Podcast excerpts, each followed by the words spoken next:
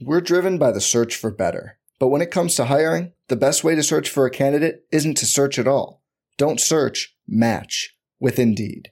Indeed is your matching and hiring platform with over 350 million global monthly visitors, according to Indeed data, and a matching engine that helps you find quality candidates fast.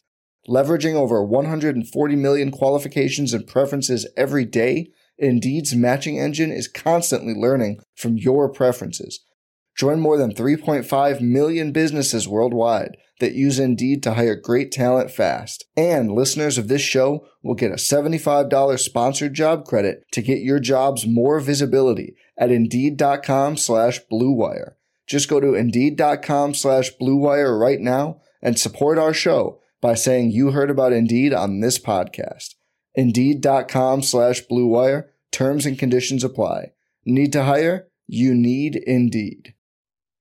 Hello, Lakers Nation. Welcome in. Trevor Lane here for LakersNation.com, your home for everything Lakers. We do have the Monday mailbag to open up today. We've got a lot of questions and comments coming in from the Lakers win over the Golden State Warriors. A massive, incredibly important win. Anthony Davis, oh my goodness, what a monstrous, monstrous game from him. 39 points.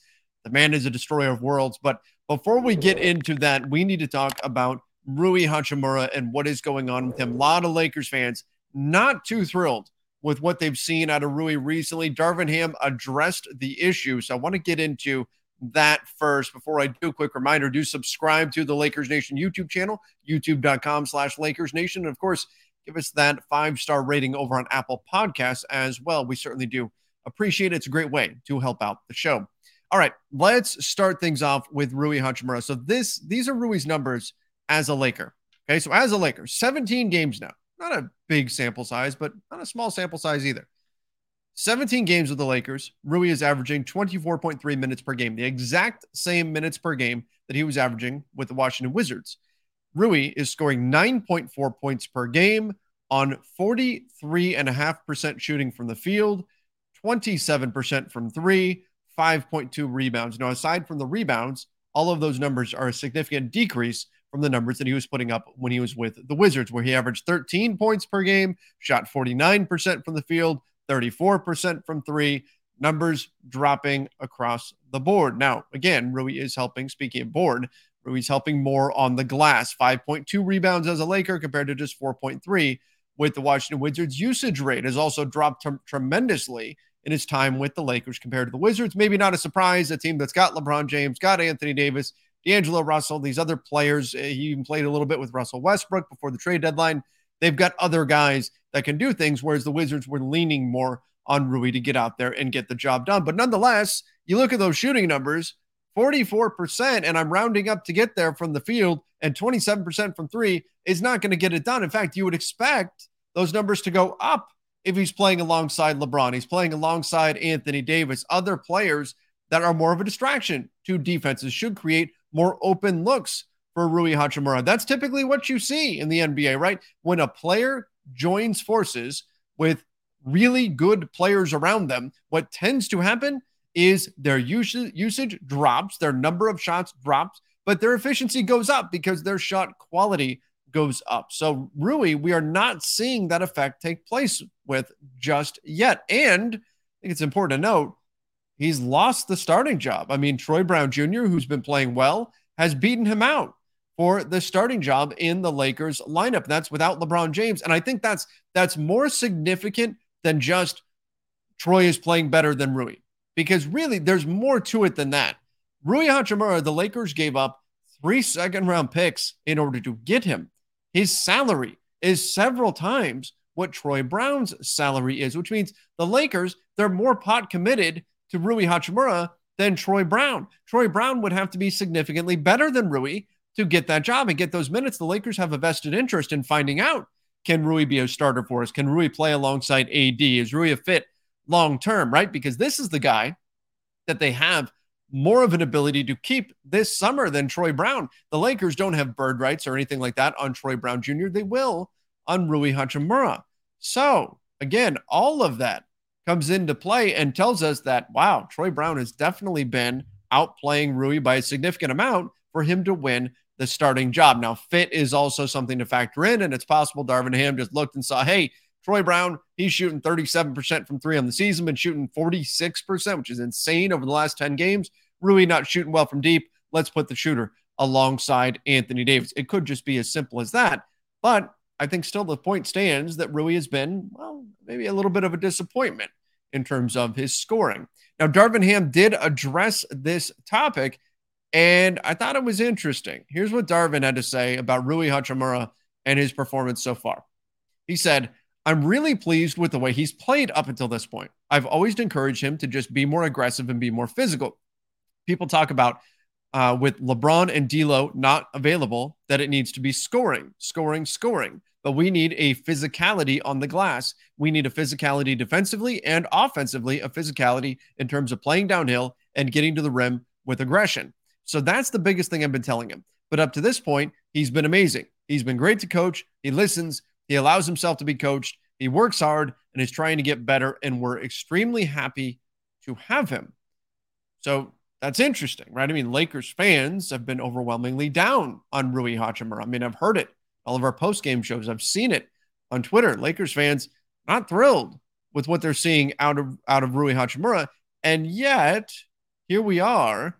Um, Rui is getting praised by head coach Darvin Ham. So what is what is happening here? So on, on one hand, Darvin is correct in that yes, this team needs more than just scoring, right? They certainly do.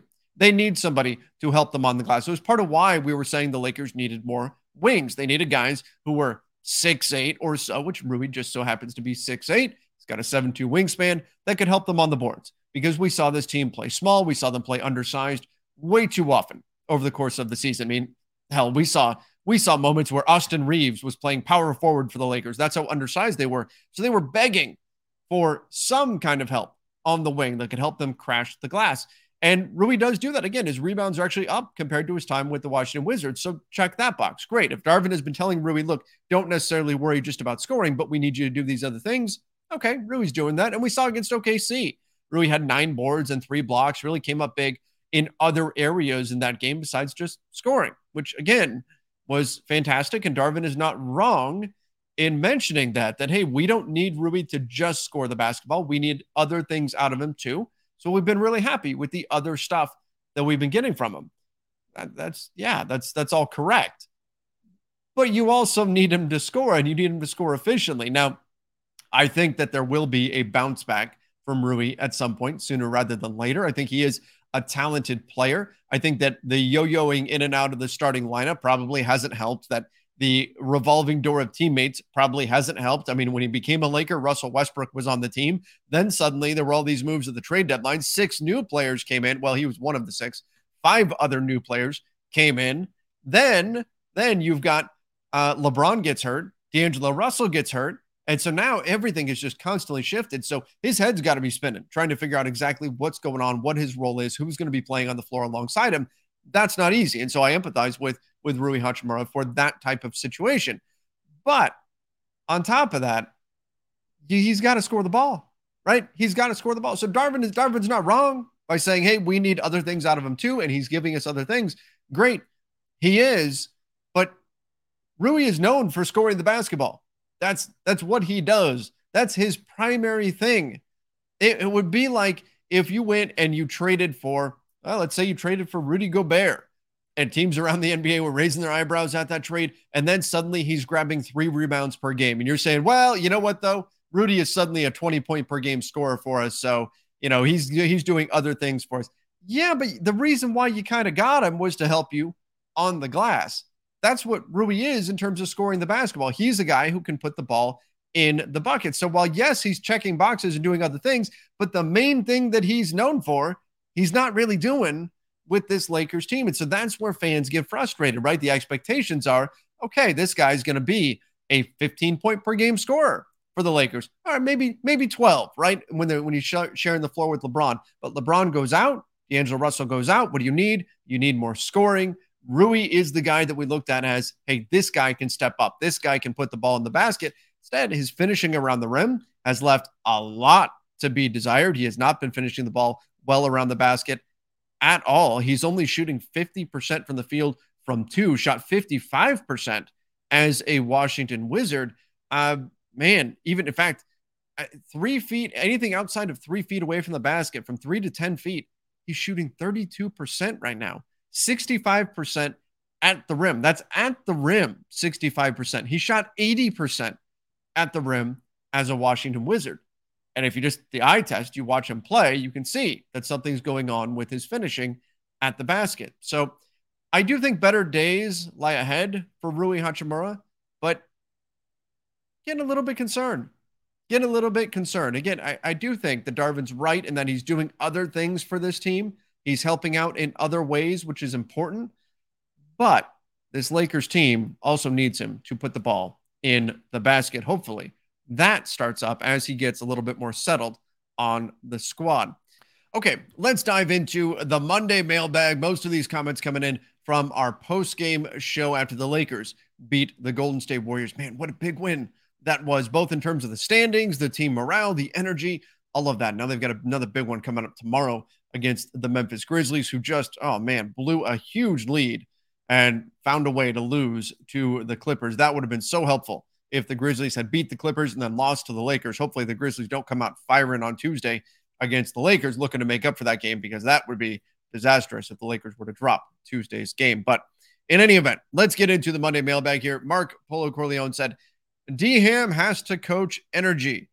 Energy Dennis was asked to play Curry, perimeter defense, bring the ball up. He got tired. Golden State was hunting him, hit five threes on Schroeder to cut into the 20 point lead. Yeah, I mean, Ham went back to Schroeder to close out the game, and he did okay staying with Steph Curry. I mean, look, when you're looking at this Lakers roster, who's your best bet to defend Steph Curry? It's look, Vando is a is a guy who can defend just about anybody, right? Jared Vanderbilt is tremendous. He spent time defending Klay Thompson. You can have him defend some bigger players as well. He's all over the place. But I think that may be outside of even his wheelhouse to go defend Steph Curry. That's probably asking even a bit much of Vando to go chase Curry around the floor. So Dennis is your quickest player. Austin Reaves can spend some minutes there and he can do something with his height. He's six five compared to just six foot or six one for Dennis Schroeder. So that gives you a little bit different look. Austin did have a really big block on on uh, Curry earlier in the game, although Reaves did mention in the post game that uh, after that block, Curry really got going. It was like he took that personally, and then next thing you know, he was draining all these threes against the Lakers um, in the second half there. But Schroeder, I understand why Ham went to him because what else are you going to do if you want somebody that's going to be able to chase Curry around a billion screens? Schroeder, just with his speed, probably has the best shot at doing that. Now, again, Schroeder hasn't been great the last couple of games. I thought the Wolves maybe maybe stumbled upon something by defending Schroeder with size, and that really gave him problems. So that's something to watch moving forward. I still think, you know, the sooner you can get D'Angelo Russell back, the better. Schroeder is based on his contract in terms of bang for your buck. I think he's been good for the Lakers this season. He's been really good. In fact, uh, he's had games where you know LeBron's been out or AD's been out, and Schroeder stepped up and, and put up 20 plus points. He had you know 25, 26, a few games. Um, he's had some really big games to help keep the Lakers afloat. You just can't expect him to do that night in, night out, especially on a on a veteran minimum contract. You're not even paying him to do that. You're asking him to do things that are above his pay grade out of necessity. I think Schroeder, as a sixth man, you're feeling pretty good about. But ultimately, if he's your starting point guard and you're asking him to score 15 to 20 points per game while provi- providing fantastic defense, you're probably not going to get that consistently out of him, nor should you be expecting to get it consistently out of him because that's not really his true role on the team. So D'Angelo Russell, fingers crossed. Hopefully he's back sooner rather than later. Uh, Jalen Jackson said, I thought Jazz had the tiebreaker. Yeah, I mentioned on the live show that the Lakers would move in to the 10 seed if the Jazz lost that game, but uh, I did forget that the Jazz actually owned the tiebreaker for beating the Lakers a few times earlier on in the season. So that kept them, uh, the Lakers, out of the play in mix officially. Uh, 360 said, It seems to me Lonnie would be a better starter than Beasley more physical and active on both sides of the ball. So I think there's a couple things here. Now I've said this a bunch recently that LeBron and D'Lo being out negatively impacts Malik Beasley more than any other Laker because he's so reliant on other players drawing the attention of the defense for him to spring free and be able to shoot that three pointer. That is 85 to 90% of his offense is shooting threes. That's what he does. Every once in a while, he'll get a little runner in the lane or something like that, but it's the three point shooting. That's what he brings. And we saw what Golden State did. Minnesota did the same thing. Really trying to stick with Malik Beasley. They're doing everything they can to just stay glued to him, not let him come off of curls, and even have a moment of daylight to get a shot off. Teams are very, very aware of his shooting ability, and they go really, really in depth into making sure that he doesn't get those opportunities. So, with that being the case, if LeBron's not on the floor, if D'Angelo Russell isn't on the floor, Lonnie Walker is going to be the better option in terms of just creating his own look. If you give Lonnie the ball and say, hey, there's five seconds on the clock, we need you to go get a shot off, he can do that. And he's so athletic, he can get to the basket. Now, that doesn't mean he's going to give you a great performance every single night. And sometimes he can get lost defensively. But I see where you can make the argument that given the context of this team right now, without D'Lo, without AD, Lonnie might make some sense. Though I don't totally buy it. I get the argument.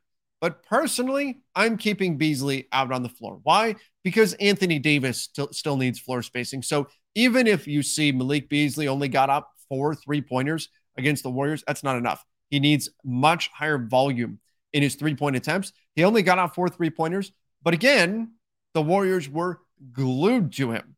They were uh, right with him the entire time he was behind the three point line. They're going over every screen, selling out, doing everything possible to once again not give him even a split second to get a shot off. They're not defending Lonnie Walker the same way. You're not defending anybody else the same way. Malik Beasley is the only Laker who gets that treatment night in and night out. And there is a domino effect with that, where when teams really care about a player behind the three point line, well, that opens things up in the middle. So I think you're going to get a better version of Anthony Davis by having Malik Beasley on the floor. Now, you can say Lonnie makes sense because he can create his own shot. If Malik Beasley is being defended the way that he is, is he going to give you a 20 point per game point per game scoring average while LeBron's out, while D'Angelo Russell's out? No, probably not. He's much more of a weapon with those guys on the floor because they're going to attract so much attention. But the way he's defended still has an overall benefit to this Lakers team. It opens up driving lanes, op- opens up the paint again for Anthony Davis. Now, Lonnie has shot well enough from three where teams should probably respect him out there, but he still isn't the catch and shoot on the move guy that Malik Beasley is. And so, therefore, Beasley's going to get more attention behind the arc. That's why I would stick with him. But I do think that Lonnie has played well enough to get more minutes moving forward. Now, again, he didn't shoot well against Golden State, but he does bring things to this Lakers team that they can certainly use, particularly while LeBron James and D'Angelo Russell are out. I just wouldn't pull Malik Beasley out of the starting lineup because I think that he has a greater effect than just the numbers that he individually puts up because his gravity really is such a big deal. Uh, G2 Matic said, I'm ready to give Vanderbilt Darth Vanderbilt or Darth Vando. We've been trying to come up with nicknames for Jared Vanderbilt, and there are some that um, the you know we saw when he makes a big defensive play. He's the wall that Vanderbilt, right? Things like that um, come into play. But I don't know. I think Vando is just so natural and it's so ingrained already that that's just it's what his nickname's going to be. Now we can throw in some puns and things like that. When he gets an and one, it's a Vand one, right? Like that. We can do some things like that with it. But I just think Vando is probably what's going to stick and what it's what has stuck. I I think anything that we do to try to improve upon that, it's probably going to come across feeling forced. We can certainly have fun with it in in the moment and do some cool things with it and things like that. But I think the official nickname it's just going to wind up sticking as Vando just because it's so simple and, uh, and easy to go through. Low hanging fruit, but it is what it is. Uh, Goat Man said, Oh man, he typed it in all caps. So we know how serious he is. I don't know why, but I feel like the six to seven seed is not crazy. Imagine how things open up more when D'Lo comes back. Hashtag Go Lake Show. So the six to seven seed, as of this moment, in order to get there right now, the Lakers, currently sitting in, as I'm recording this, they're in 11th place in the Western Conference. They are knotted with the Utah Jazz in record, both teams 31 and 34. They are uh, in the 11th seed because of that tiebreaker. Uh, New Orleans is in action tonight, so maybe that changes things up a little bit, as are the Portland Trailblazers. So again, we can wind up with, well, we can wind up with a four-way tie essentially for if the Pelicans lose and the Blazers uh, win, we would have a four-way tie in the Western Conference for the time being. It is insane how compact the Western Conference is. But in order to get to the sixth seed, the Lakers are two and a half games behind the Minnesota Timberwolves. The sixth seed would probably be a lot more achievable had they won the game against the Wolves. Seven seed, the Lakers are two games behind the Dallas Mavericks, but the Mavs don't have a very difficult schedule down the stretch. And remember, the Lakers are playing without LeBron and without D'Angelo Russell right now. If the Lakers had LeBron and had D'Lo, and we saw how good that team looked when they had everybody, the what one and a half games or whatever that we got to see, they looked really good. I think they would be a lot more dangerous, of course, if they had those guys, and I'd be a lot more optimistic about them getting there. But since LeBron went out, the Lakers are two and two, playing 500 basketball. 500 basketball is not going to be good enough to move up. That's the problem. They have to reel off a string of wins. They can't just go win one, lose one, win one, lose one, win two, lose two, or, or whatever. You can't play 500 basketball if you're the Lakers. You have to play significantly above 500 basketball in order to make up ground on your opponents. And you especially have to beat your opponents. That's why losing to Minnesota was was such a big deal. So you have to make up ground on your opponents, which means you've got to win a lot more games than you lose. And without LeBron, without D'Lo, again, who knows when D'Lo is going to be back? Hopefully, he's back tomorrow night against Memphis, but we'll see. But without those guys, I think it's just a more difficult task to win enough games to move all the way up to the sixth seed. Because on the surface, you see, oh, two and a half games. That's not that many. There's only 18 games left in the season, and so getting that done, winning two, winning three more games essentially than the Wolves win from here on out may not be easy, particularly knowing that, hey, the Mavs could go on a win streak. They don't have that difficult schedule. What if the Clippers go on a win streak now that they finally, unfortunately, won a game uh, against the Memphis Grizzlies last night? Other teams are right there in the mix too. So I wouldn't say it's likely that the Lakers finish in the six to seven seed.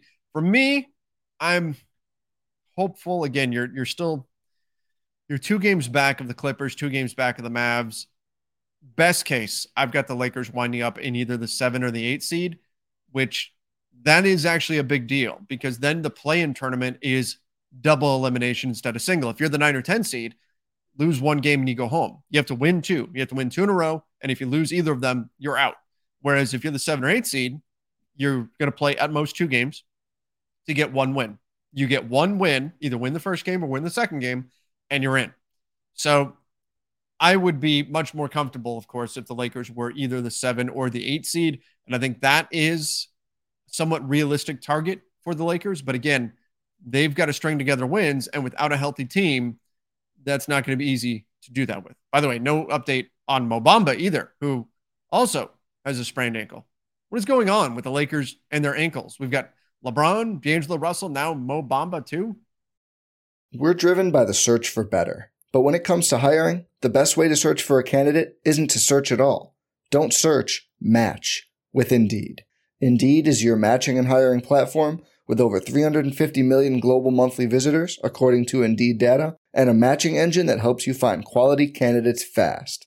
Leveraging over 140 million qualifications and preferences every day, Indeed's matching engine is constantly learning from your preferences. Join more than 3.5 million businesses worldwide that use Indeed to hire great talent fast. And listeners of this show will get a $75 sponsored job credit to get your jobs more visibility at Indeed.com slash BlueWire. Just go to Indeed.com slash BlueWire right now and support our show by saying you heard about Indeed on this podcast. Indeed.com slash BlueWire. Terms and conditions apply. Need to hire? You need Indeed. Every fan knows the right player in the right position can be a game changer. Put LifeLock between your identity and identity thieves to monitor and alert you to threats you could miss. Plus, with a U.S.-based restoration specialist on your team, you won't have to face drained accounts, fraudulent loans, or other losses from identity theft alone. All backed by the LifeLock Million Dollar Protection Package. Change the game on identity theft. Save up to 25% your first year at LifeLock.com slash aware. I don't know. Maybe we just need to invest in adamantium laced or vibranium laced, I should say, ankle braces or something for this team.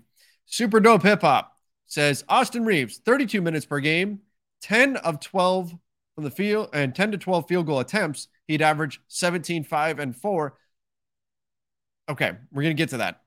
Actually, let, let me get to that right now. So 10 to 12 field goal attempts, and he'd average 17 a game. So Austin, as of right now, and he's been playing tremendous basketball. I thought he was he was absolutely fantastic against the Golden State Warriors really stepped up for the Lakers. Right now, he's only averaging seven attempts per game, and I'm rounding up to get there. 6.9 shot attempts per game right now for Austin Reaves. And you could say that's not enough. He's averaging 11 points. He's shooting 51% from the field and 39% from three, plus 88% from the free throw line. That is incredible efficiency for Austin Reaves. So he's saying that if Austin was shooting 10 to 12 times per game, he's putting up 17 points and still getting five and four boards and, and assists. I don't know if his rebounds and assists go up with more shot volume, but here's what typically happens. Just like I started the show off talking about Rui, that typically when shot volume goes down because a player is suddenly seeing their usage rate drop, shot quality tends to go up. So their percentages go up, even as their shot volume, the number of shots they take goes down. With Austin Reaves, I don't think we can just assume, and I, I, haven't done the math, so he may have already been factoring this in. I know Super Dope is, is really good with all the numbers and the stats and everything, but I don't know. Does Austin still shoot 50% from the field if he's taking double the shots, say? He's taking significantly more shot attempts. Is he still shooting 50%? Now, maybe you can say, well, even if he drops to 47% from the field, it's still worth it. And I think that's an argument you definitely can make. I just don't know that his efficiency stays the same if you see him shooting more. Also, I know Austin's mindset is very much of a passer, right? We saw eight assists against the Golden State Warriors. He played point guard uh, before he got to the Lakers. That was his position. That's his mindset. And so I think that's I think that's he's going to be part of. And his mindset isn't going to be score first as often as I think it needs for him to be a major scorer for the Lakers. I just don't think that's his game. And part of the brilliance of his game is that he can do a little bit of everything. He can knock in a three, he can drive to the basket and score, he can pass the ball, he can defend, he can do anything that you need him to do, but he's not going to go out there and drop 30, right? That's not really his game. It's not really what he does. That said, I don't think he's necessarily wrong, particularly with LeBron and D'Lo out. I would like to see Austin probably shooting the ball a little bit more, looking to be a little bit more aggressive, just because he has been so efficient as a Laker and he's so smart with his decision making with the basketball. Uh, he also adds Rui isn't it 44, 27, and 70, 9, 5, and 1 uh, on 0.6 steals and blocks, minus 32. Tweener with negative defense, negative finisher, flat shot, 8 to 10 million a year, maybe, or piece. Again, I started off the show talking about Rui, so I won't rehash all that stuff. But when you look at what Rui's going to make this summer, again, the Lakers are in the driver's seat to keep him. But when the Lakers first traded for him, what we were talking about was him making somewhere in the 12 to 18 million range, right? Somewhere in there. 18 is definitely on the high side, but 12 sounded maybe even a little bit low for look, wings get paid in this league. There's no question. Now he's not shot the ball well. His shot is indeed very flat. And so it gives little margin for error if he's off a little because he doesn't have a lot of arc in his shot. If he's off a little bit, it's a miss. I think better days lie ahead for Rui in terms of scoring the ball. I don't think what we've seen from him so far is necessarily indicative of who he is as a player on the offensive end. But yeah, if you told me right now Rui Hachimura is hitting the free agent market now, like say summer was suddenly here, it's July, what are you willing to pay? Eight million is not feels more right with what we've seen from him recently. And that's tough because he could have got more from Washington. I think it, the rumor was that he turned down more from Washington, turned down like 15 per year. I don't see him getting that given his current role in the Lakers. But again, if you're the Lakers, you gave up three second round picks to get him. So there's you're committed to a degree, right? You've spent significant assets getting him. And so for him to just walk away in the offseason would be a loss would not be something that you want to see. You're you're committed to him and, and to building this out and making him part of your team moving forward. Look, if he says eight million per season, great, sign him up. That's fine. That's just fine for a wing who can do the things that he does. But the Lakers may be put in a different difficult spot. If Rui doesn't get going here over the final, whatever it is, 17, 18 games left, then you're in a difficult spot. If Rui's saying, Oh, I want 15 million per season, and you don't feel like he's worth that, but you gave up a bunch of second round picks, which have value, especially on this Lakers team with this scouting department. Those second round picks absolutely have value. So if you gave up that stuff to get him, you don't want him to just walk away for nothing either. Might be a difficult position to be in for the Lakers front office this summer. We'll see. Again, ideally, Rui gets going, proves himself, and you feel comfortable paying him a little bit more. I do think positive regression is coming for Rui and he'll shoot better, and he's doing other things like Darvin mentioned. But yeah, if you had to ask me right now, what are you comfortable giving Rui Hachimura in free agency? Probably that 8 million range because I don't think you're going to pencil him in as a starter. I think he's going to be an off the bench guy. Um, I would have to imagine right now if Lakers fans got to pick, all things were equal. You forget about the what they've committed in terms of future assets and all that. If you got to pick between keeping Troy Brown or keeping Rui, I'd imagine most Lakers fans would prefer to keep Troy Brown. Um, yeah, and, and that's just Rui's not been shooting the ball well lately. Hopefully, it comes back around. Rodney Ham's rotation worries me. I wish Austin Reaves played more than Dennis. He's got the IQ that we need with LeBron and D'Lo out. Hope he tightens up his handle this summer. Yeah, I'd have to imagine that's something Austin will work on. That's something I've noticed as well. Other teams are really trying to pressure him when he's handling the basketball because, well, part of it is he's six five, so he's farther away from the ground than Dennis, who's six one. Um, but teams are trying to take advantage of Austin maybe not having the tightest handle, so that's something to consider. But yeah, Dennis is getting more minutes. He like he's been a favorite, and, and Dennis, look overall, I think he probably gets too much grief. I think he's been pretty darn good for the Lakers relative to his contract and relative to what the expectations were for him coming into the season. He's been pretty good. But that being said, I do think that Austin should be getting just as many minutes as Dennis Schroeder does. And that just that hasn't been happening. Darvin's been relying a lot more on Schroeder. Now, again, Austin was great against Golden State, and maybe that's a sign of things to come, and we're going to see more minutes with Austin Reaves. But long term, Austin is the guy who's going to be on this team for the next five years plus. If all things go well, Schroeder's not. I wouldn't imagine. I would like to see Austin get more opportunities there to log the heavier minutes. But again, that's not to say anything bad about Dennis Schroeder. I think that even though he didn't have a great offensive game against Golden State, I think if we look at the season as a whole, it's hard to be disappointed with what the Lakers have gotten out of Dennis. Joey, much love for Switzerland. See, this is this is the great thing about having those earlier games is you get fans from Europe who are able to come in and see a game at a reasonable hour. Right? They're not having to stay up till three or four in the morning to, to watch a game. Now, obviously, depending on where you are, that may or may not be true. But um, I saw a lot of fans in Europe who were thankful that they got to see a game because it started at 12:30 Pacific time. Uh, he said, "Glad to see AD going off without having to mess up my sleep. There you go. Case in point. I think despite all the injuries to our creators, we're on a solid run right now. Let's continue with that. Agreed. You're two and two, though, since LeBron went out. And again, you've got to start racking up wins. So the Lakers have Memphis coming up, then Toronto, then New York. The Knicks have been fantastic. Beat the Celtics uh, last night in double OT. Can you, and thank you, Knicks, for beating the Celtics. We're always going to celebrate a Celtics loss. But can the Lakers sustain success now? Can you pick up a win against a Memphis team without Ja Morant, without Brandon Clarke? Can you pick up a win against the Raptors? Can you find a way to get a win against a Knicks team that, again, has been great lately? You've got to string together three, four wins, then lose a game, then win two more, then maybe you lose a game, then you win three more, right? Like you can't do the win one, lose one thing.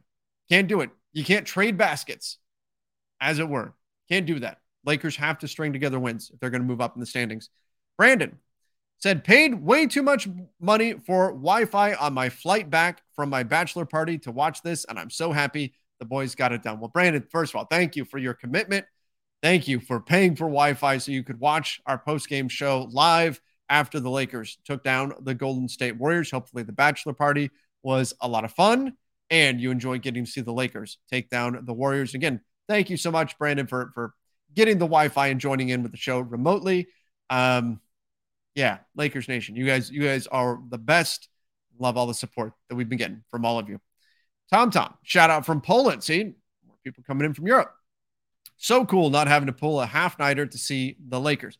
I'm not a huge fan of the midday games, particularly, but it is fantastic seeing more of our international fans getting to see the games. Uh, AD is a beast. Vando, Austin, Troy are great. Let's get this Grizzlies. That's right. He was, I believe, he was talking about the Grizzlies against the Clippers. We were hoping the Grizzlies would beat the Clippers. The Grizzlies put up 51 points in the third. They were up like 13 or so um, going into the fourth, and and just completely forgot how to score the basketball. And oh my gosh, there were some terrible calls. Paul George literally tackled Jaren Jackson Jr. while he was going for a rebound, and the referees didn't call it. Like the Clippers got away with everything in the fourth quarter, and they came back. Um, but this isn't a Clippers podcast, so I was uh, doing a bit of scouting for the Warrior or for the Grizzlies for next game. That said, I pulled a stat. I think this is interesting. So I pulled a stat earlier today. I looked it up. Austin Reaves and Troy Brown Jr. both stepped up big time against Golden State. They were great. Anthony Davis was great, dropped 39 points.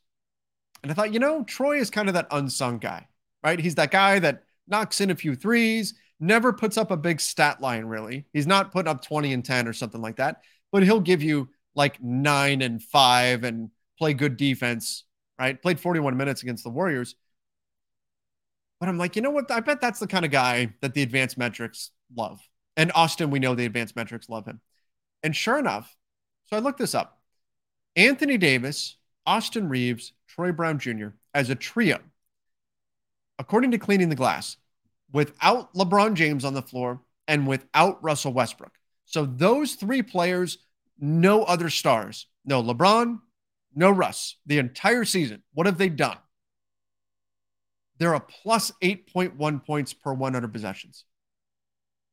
Plus 8.1 without LeBron, without Russ, no other star on the floor. Austin, Troy, AD as a trio. That's incredible. That is, I mean, that's dominance.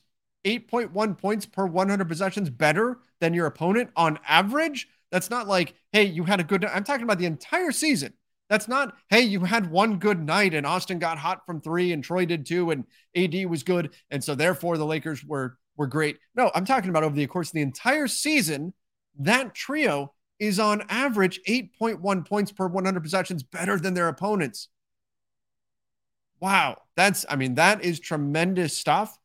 And it tells you that, hey, Darvin, if you're going to lean on anything with this, with no LeBron, with no D'Angelo Russell, that trio being on the floor together, probably a good one to lean upon. And you know what? Austin and AD together, not quite as good. Troy Brown, AD together, not quite as good. Those duos, it's the trio, it's the three of them. And I think it's just the switchability of the players defensively. It's the ability to shoot from outside, which helps open things up for AD. There's a synergy there between those three players. And so that's something I want to keep an eye on moving forward. Number one, how do those players continue to play, the, the three of them together? And then number two, how often does Darvin go to that? How often does he lean on Troy, Austin, and AD being on the floor together. Something worth watching here. Gio said Rui is making many mistakes. Can't finish at the basket last game. This one didn't switch and gave up an open three to Curry. Benched twice in a row now. He needs more work. Yeah. Now, again, Darvin defended Rui, gave him a lot of credit for doing the other things out there on the floor. But it's hard not to feel a little bit underwhelmed. Like we were so excited for Rui. His first few games with the Lakers, thought he looked really good. He was running the floor with LeBron, and maybe that's it. Maybe maybe Rui's a guy who's going to play better with LeBron than without. There's a lot of players that are like that. Maybe that's what it's going to take. But I don't think that was the perception we had of Rui coming in. The perception was that Rui was a guy where if LeBron is not on the floor, Rui can just put the ball in the basket for you. And you need the you need that. You need guys who can do that for you, who can just, hey, LeBron's not in. We need somebody who can manufacture something. Rui, here's the ball. Go work your mid-range magic and put in the basket. That's what you need. And the Lakers just haven't gotten that consistently enough out of Rui Hachimura. It's been unfortunate. Hopefully it gets better. Rodney, in defense of Rui, everyone's saying Rui is trash, got to stop. He doesn't have the green light like Dennis and AD. He's not really given a chance to get to his spots also fair to wonder are there ways the Lakers could maximize his talents more? Is it worth it to do that? Right? I mean, that was always the discussion topic with Russell Westbrook. I'm not saying Rui is like Russ or anything, but the discussion with Russ was always okay, well, in order to maximize, in order to get the best version of Russell Westbrook, you have to do X, Y, and Z. You have to have all shooters around him, no center, or whatever, whatever it is you want to do. Um, you had certain things that you had to do in order to maximize Russell Westbrook. But then the question is, well, is it worth it? Are you, is that, is maximizing Russell Westbrook a winning proposition or not? At one point it was. And I think now it's probably not. Is it a similar concept with Rui, where yes, Darvin can do things to get him more involved, but is getting him more involved a winning proposition compared to getting Anthony Davis more involved, getting Dennis Schroeder into the paint, getting uh, Austin Reaves looks from the perimeter, getting Malik Beasley looks from the perimeter. What's more important? Yes, you can get Rui more involved, but what is more likely to lead to team success? I think that's what the question becomes. And then if it's the answer is not Rui, well, then he's got to figure out ways to be effective without necessarily being force fed the ball or being guided into spots by a certain play call. I think it's fair to say that people are probably a little too down on Rui. And like I said, I think positive regression is coming. I think that he's got the size, he's got the wingspan, he's got what you're looking for. Yes, he leaves a lot to be desired finishing at the rim. Yes, you'd like to see the shooting percentages come up, but shooting percentages are not static. We see guys go through slumps, we see guys come out of them, we go through hot streaks. Kentavious Caldwell Pope, case in point, would go on slumps for months and then he would come out of it and suddenly he's shooting 60% from three or whatever. He finishes shooting 40% from deep on the season.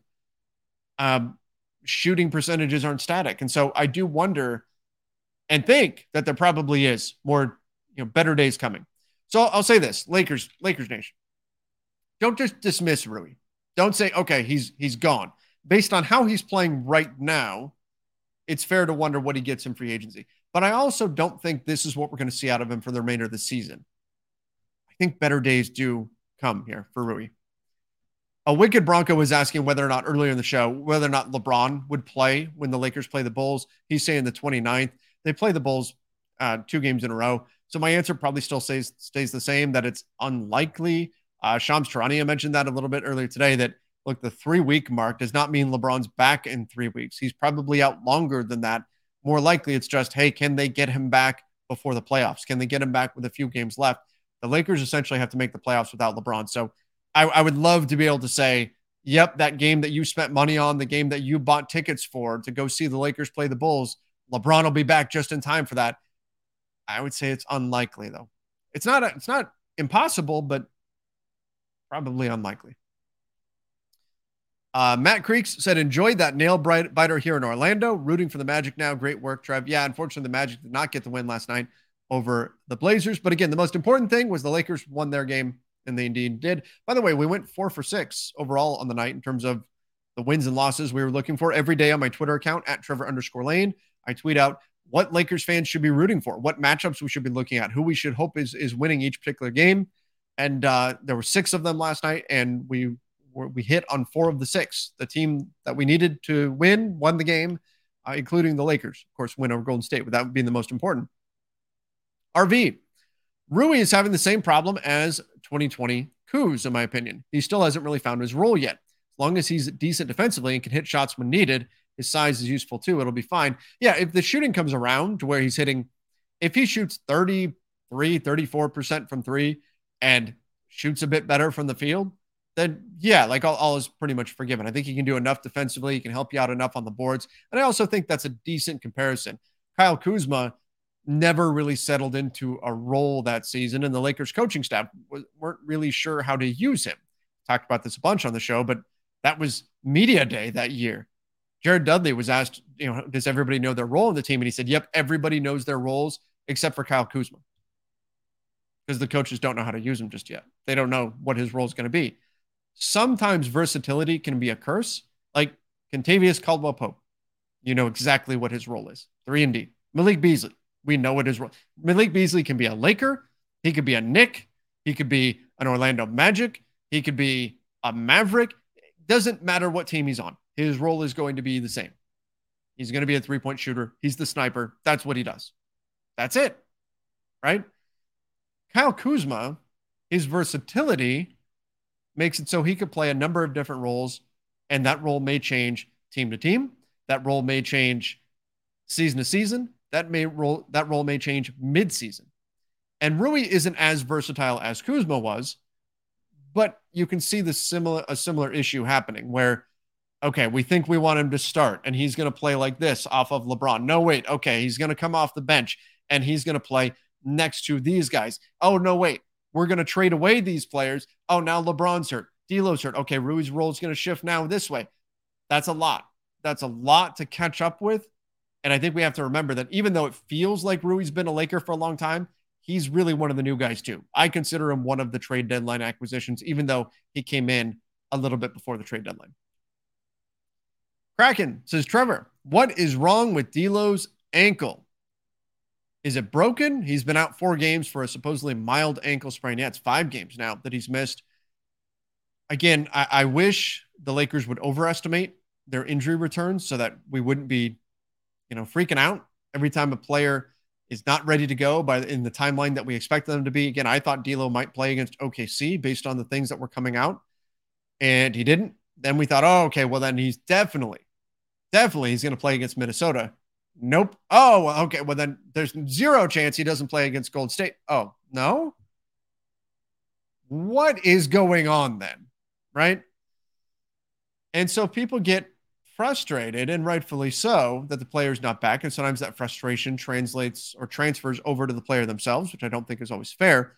But yeah, I, I wish we had a better idea of what's going on with D'Angelo Russell, what's going on with his ankle. Darvin Ham just keeps saying he's day to day. Clearly, saying his day, he's day to day from the get go was not correct because now it's been over a week. So he wasn't day to day when he first got hurt. He was week to week. But when you say day to day, that builds expectations that he's going to be back soon. And that's caused people to question, well, what's going? Is it is D'Angelo Russell not tough enough? Is that what's happening? Right? That's the conversation that I see out there, and it's unfortunate. It's avoidable. You shouldn't be putting stuff like that out there if it's not going to be accurate. If anything, overestimate, and then people will be happy. You say, hey, he's going to be out two weeks, and he comes back in a week and a half. People are going to go, oh, cool. Wow, this guy's back already. He heals so fast. It's amazing. He must have put in such great work. Instead, we get he's day to day, and then the expectations are he's going to be back the next day or something, and then people get upset. So I will say this part of the problem too is D'Angelo Russell's ankle injury looked way less worse than Dennis Schroeder's. Dennis Schroeder's looked like, oh my gosh, is this guy's season over? This is grotesque. His ankle touched the floor. How is this guy? How is this guy ever going to come back? Right? D'Lo's, you went, Oh, he tweaked his ankle a little bit. All right, I've done that a million times playing pickup. He's fine. But you don't know what's happening inside the ankle, what's happening with those ligaments. And that's the problem. Um, I've seen some people say that maybe this was a conversation going on online that maybe Schroeder's skateboarding helped his ankles, helped with his, his ligaments being looser there and being able to deal with stuff like that. Because this is twice now that we've seen Schroeder look like his ankle is done and then come back and actually play in that game and not miss any time. It's crazy. Um, again, his injury looked way worse, but so that's actually been bad for the D'Angelo Russell situation because fans see Schroeder and they go, "Oh, look how tough Dennis Schroeder is," and then they see what happened with D'Lo and what's he doing? What excuse does he have? Schroeder's ankle touched the floor. D'Lo didn't do that. Why is D'Lo out? Right? But what's actually happening in the ankle can be very, very different person to person. And so again, fingers crossed. Hopefully he's back against Memphis. But man, the Lakers really need him. You could see it in multiple games now where they're just missing their two main playmakers in D'Angelo Russell and LeBron James, and they need them back in, in action. Uh, Little Dex said, Our medical staff sucks. Why keep info from us? Downplay everything for no reason. One day it's day to day, then the player's out for weeks without info. Why? Yeah, I think the Lakers could do a better job in terms of managing the information that gets out there in these types of situations. They like to try to keep things quiet when I think they could take a lot of pressure off the player if they just overestimated on some of their timelines. Um, if that was what was getting out there, if they said, hey, we're going to probably have this guy out for a month, if they really think he's going to be out for two weeks or two and a half weeks or something, that would be a lot better because then you wouldn't have these expectations. And then instead, you would get surprise guys back early and then people are happy you know, under promise, over deliver, all that. All right, Lakers Nation. I appreciate everybody who submitted questions for this show. a lot of comments about Rui Hachimura. So, what I'd like to do is have fans in the comment section over here on the Lakers Nation YouTube channel or in the reviews over on Apple Podcasts. Let us know your thoughts on Rui. What does he need to do? Because the Lakers obviously committed some real resources towards getting him, trading away Kendrick Nunn and those second round picks. Those second round picks are particularly valuable to a team like the Lakers with the scouting department they have. What do the Lakers need to get out of Rui Hachimura? And how do you get there? How do you get those things from him? Give me your thoughts in the comment section. Make sure you are subscribing to the Lakers Nation YouTube channel, youtube.com slash Lakers Nation. And of course, check out the LakersNation.com podcast. Great way to take the show with you wherever you go, over on Apple Podcast, Spotify, wherever it is that you listen to podcasts. Till next time, everybody. See ya and stay safe. I'm Mark Chapman. Welcome to the Planet Premier League podcast. Each week, Cesc Fabregas, Nedum Onuoha, and myself talk all things Premier League. As a player, you don't have time to talk. No. You don't have time to make a plan. You just need to deal with wave after wave after wave. We watched Coach Carter, and he said, "Oh, afterwards, the game's just about doing this for your teammates." And I remember looking around halfway through the film, and half the squad was asleep. Planet Premier League. Listen wherever you get your podcasts.